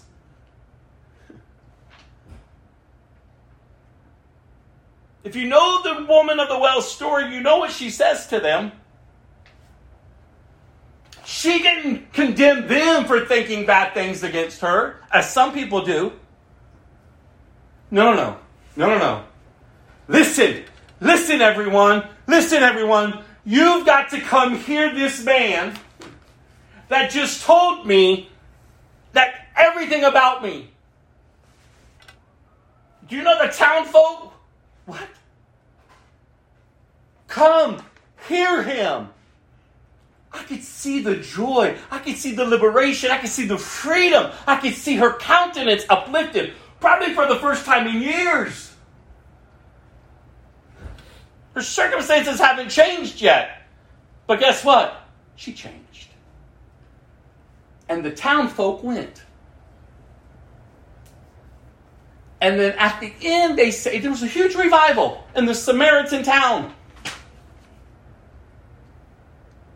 And it ends, and he, the people of the town, and Jesus stayed with them. Unlike the Jewish towns where they were chasing him out. Get out of here, you devil. But these people looked and said, We believe. Not because you've told us, but because we have been with Jesus. Amen. I mean, come on. Come on. Man. So these scriptures, huh, I'm just going to end with these three scriptures. I'm just going to keep being obedient in my times of study as the Lord is leading me. I'm not just going to try to keep us here to try to get through things. We'll pick back up on prophecy and walking through hopefully next week. But I, am so determined to, to raise up what we need to hear and, and hopes in hopes that it'll impact your life to get up from where you've been. Or maybe you're walking in the fullness of Christ. Maybe you're walking upright, and, and you know, but then fine, take what you're hearing and it even sharpen you even more. So wherever you're at, because like I said on Friday night, we're all at different steps, at different phases in this new life. And that's totally okay. Just keep growing. When it's not okay is when you stop growing. Yeah. That's when we have to look and say something's wrong. What are you doing? What are you doing? What's wrong? Why are you doing that? No, not just because we're mean. Oh, there's a mean church.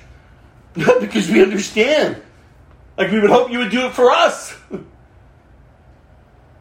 we're all at different places. Just keep moving. Just keep growing. Just keep going forward. You're not alone. Ultimately, you have Christ, but you have a body of Christ around you, a family of Christ that's going to love you right where you're at as you're loving them right where they're at. So stop being so bitter and nasty towards people in this fellowship. God Almighty. Love each other. We all come from extreme backgrounds, all different places. So get over yourselves and just start loving as you're being loved by Christ. Well, they're not loving me. Well, guess what? He must want you to love first. I mean, for God's sakes, I don't know what we're doing. I really don't. I said, Lord Jesus. And not just our church, but just in the church in of itself. I do the majority of my time counseling people outside of this. I tell them, have you gone to your pastor? Have you talked to the church? Have you, oh, why does, you don't know that? I said, well, then you gotta, I don't know what you're there for then. Well, because my mama went there. Well, okay, well, it's chaos what's happening. I'm not, not, we're not having, we're not having chaos. And if chaos comes, we'll deal with it head on. Not because Robb, Robb, got to live up to Robb, got to live up to Robb. That just shows how foolish you are when you even say that.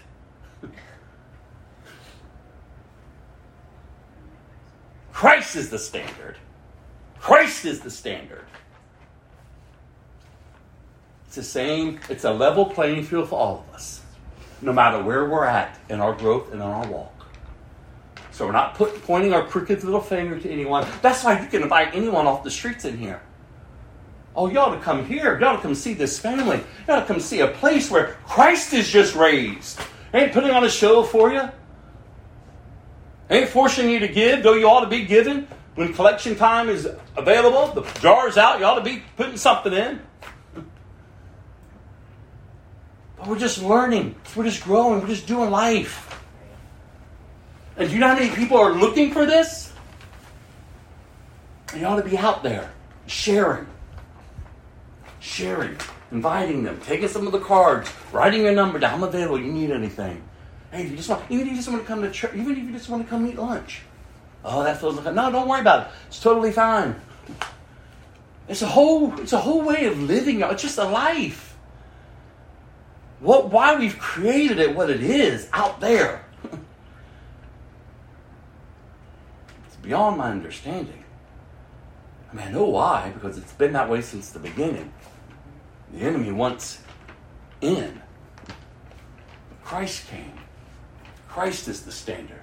So, three identities I need you to grasp and run with this week, you all. Like just don't just don't hear these and then just go your way. like how has these truths impacted you? Really short scriptures. You can write them out. Start memorizing them. Boy, when I started, I used to take my marker in my bathroom mirror. Right? Lord, when I lived in Yvette, I had scriptures all over her house.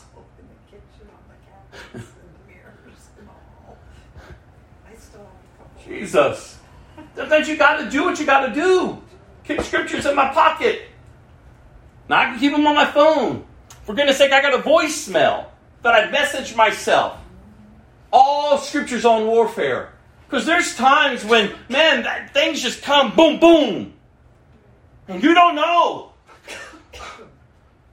I said, oh, but boom, play. All of a sudden, I begin to hear my voice read scriptures. Just scriptures, just scriptures being read. Oh, before you know it, I'm done preach myself happy. Oh, Lord, I'm getting on my feet. What? Yes. Oh, I remember. So I don't know how you. I don't know what we're doing with the Christian life. Why we're allowing it to be what it's not. I mean, we got to get in, involved. My God, we're, we're meant for today. Get out there and live. Well, I don't know everything. I don't know everything. But what do we do know? Jesus. Jesus. Romans 8 15 through 16. So, over the next few weeks, we're going to talk about identity. Romans 8 verse 15 through 16. Your new identity in Christ is as a child of God. And that's important.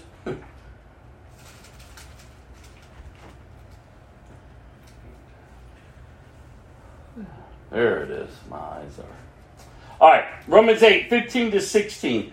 So you have not received a spirit that makes you fearful slaves. Come on. Instead, you, re- you received God's spirit when he adopted you as his own children. Now call him. Now we call him Abba Father. For his spirit joins us, joins with our spirit to affirm, listen to that, to affirm that we are God's children. Now, here's the importance when we go into these identities of, Christ, of, of who we are in Christ. Listen, they don't belong to you if you're not in Christ. So, if you're truly not in Christ, you can you can mantra these all day long. So, the first step is to know that you are in Christ. Well, how do I know I'm in Christ? Well, have you repented? Have you recognized that everything about your old self is rebellion towards Him? Everything. Everything. Everything. To the core of your very being, you are in rebellion towards Him. You hate Him.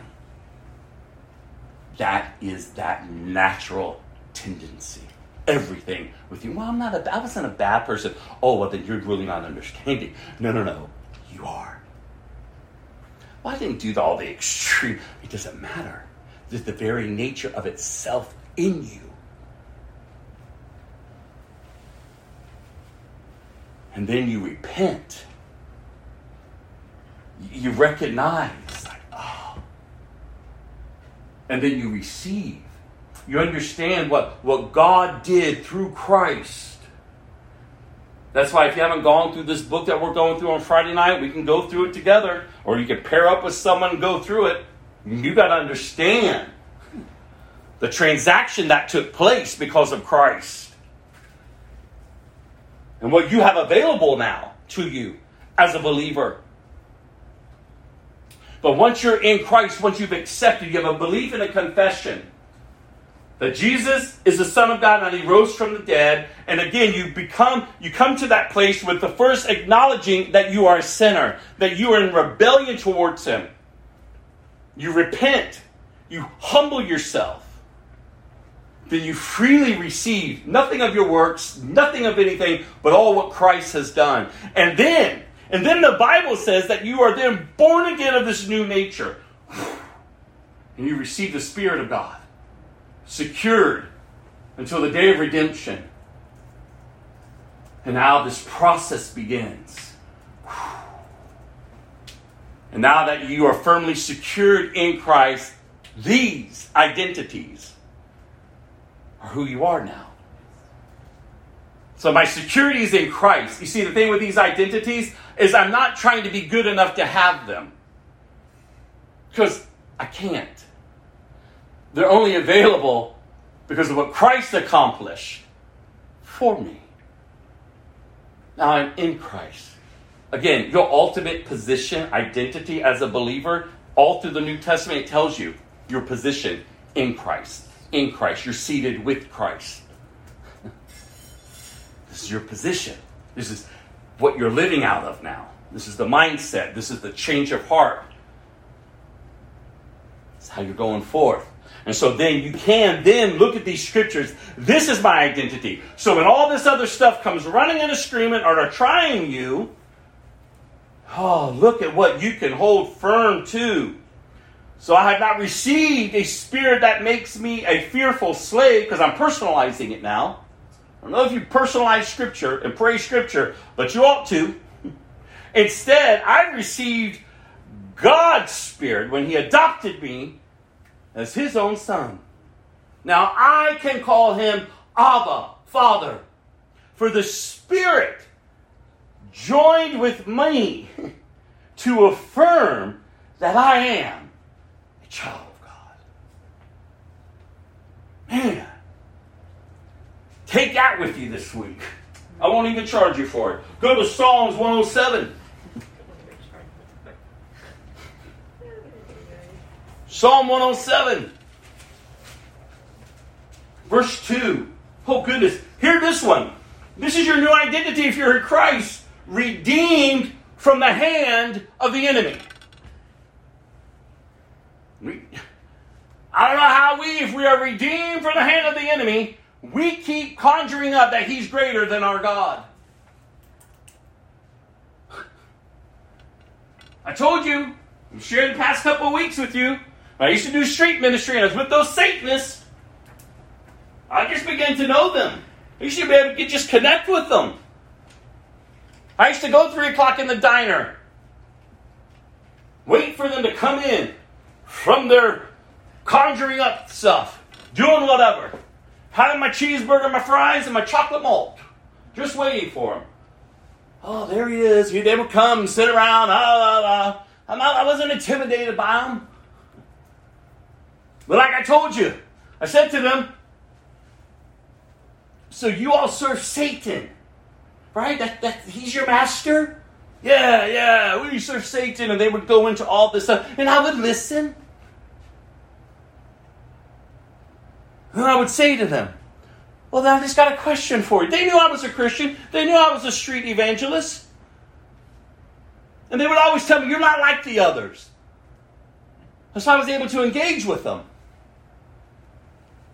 So I, then I looked at them and I asked them, Okay, with the knowledge that you have of, of your master, answer me this Who created him? And they all had that looked like. I mean, they knew Satan was to overthrow the throne of God. God created. And so I said to them, I said, So I just want to let you know you can continue to serve the lesser power. But why would you want to continue to serve the lesser power when the greater power is being made known to you? You see, the God that I serve created the one you're serving. Why I'm not intimidated by you all. Sure, you can, sure, you may do whatever, jump me, beat me, kill me, whatever. You only have access to this flesh, this physical body. But there's nothing you can chant, do, conjure up, whatever, to affect and attack my soul. That's why I'm not afraid of you. That's why I can sit here and enjoy a cheeseburger and fries. I ain't afraid.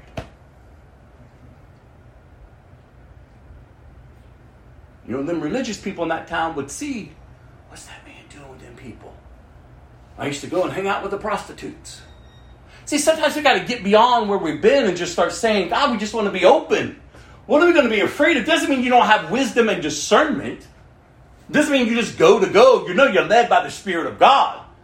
Why? Because of this identity right here. Number two. Number two, you are redeemed from the hand of the enemy. And it just can't be like, oh, amen, amen. Then you get up and you go out and then you're slaved by him all week long.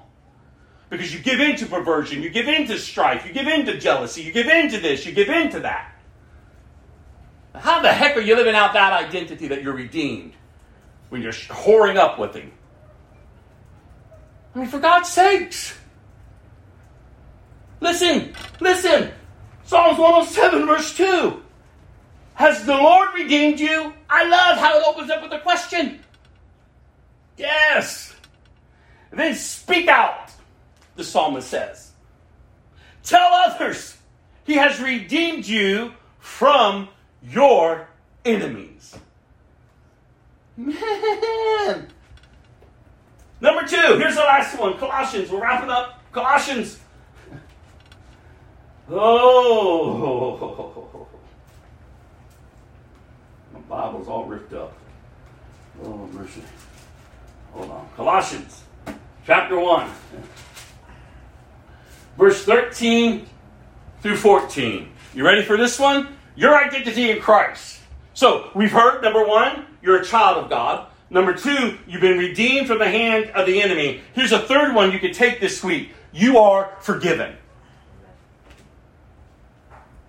Doesn't matter what people want to throw up. And doesn't matter what you want to throw up to yourself. I've always told you the greatest place to stand and to speak the word of God over you is in front of the mirror. Because you're your own worst enemy. You'll conjure things up about yourself and keep repeating things about yourself over and over and over. And you're not getting anywhere. Because poor you, poor you, poor you, your poor, pathetic life. And you say, well, Pastor, you're just harsh. No, that's not harsh. That's just reality. You understand the damage you're doing to yourself. And then on top of that, then what you're doing to others. But I love Jesus. How? Live as one who is forgiven. Do you understand the beauty of that identity alone? You have been forgiven. Forgiven.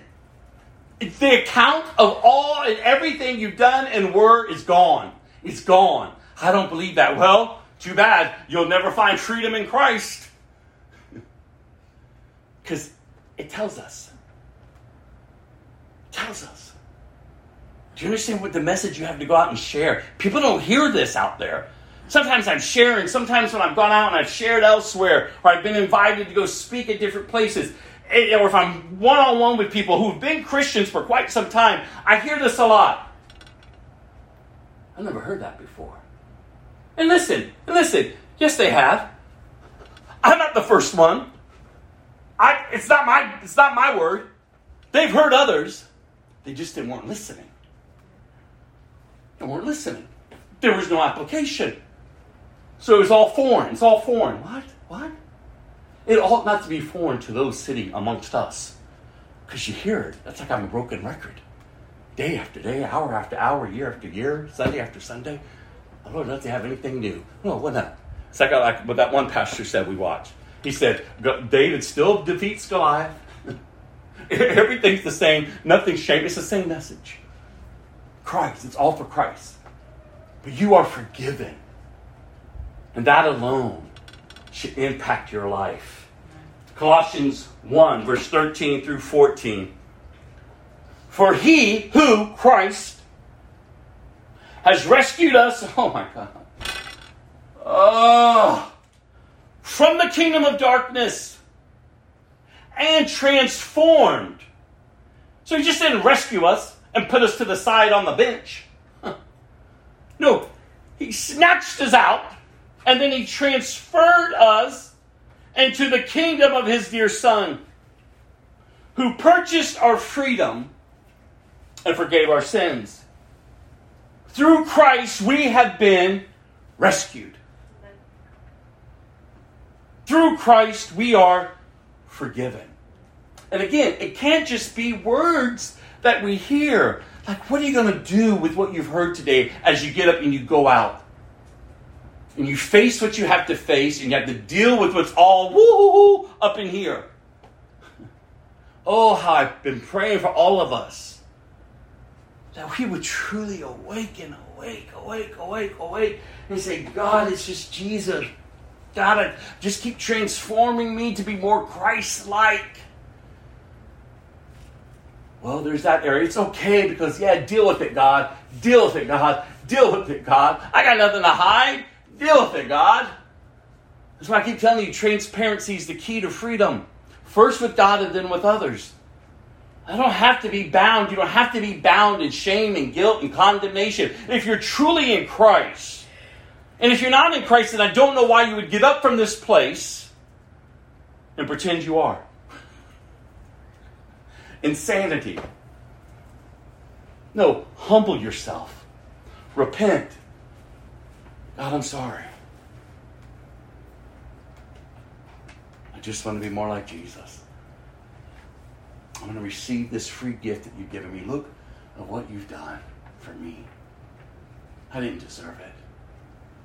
But God, I thank you that you loved me. I can't earn it. I can just receive it. And then on top of that, God, that you will work through me to produce what you have purposed and created within me even before you placed me in my mother's womb. I gotta just want let it all out then. Hmm. I don't want to settle. Like, no, all that you have, whatever that looks like, God, I just want to serve you, Lord. As you send me back out into a world that's broken, busted, and disgusted, to be a voice in the wilderness saying, here's the way to freedom. Here's the way to life. His name is Jesus, you all. I'm going to close this with this song, and then I'll close this in prayer. Thank you, Father.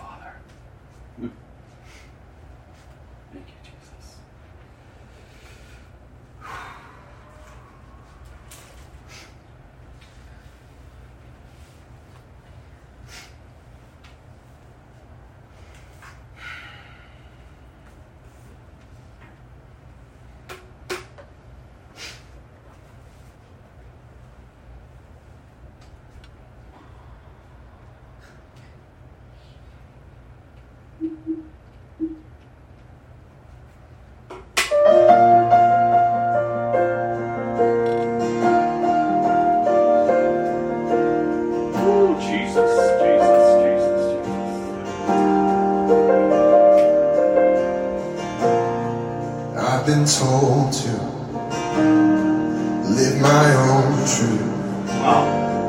do whatever makes me feel good, get rid of boundaries. The rules are stifling, chase good feelings, and soon will be gone. But I found myself more lost than ever, enslaved and bound to my desires. And that's not freedom. Come on. Holy Spirit, make me more like Jesus. Every day a little more like Jesus. Crucify my flesh with yours. So my new life might be secure. Everything I do, done so I can honor you. Resurrect me, sanctify. Me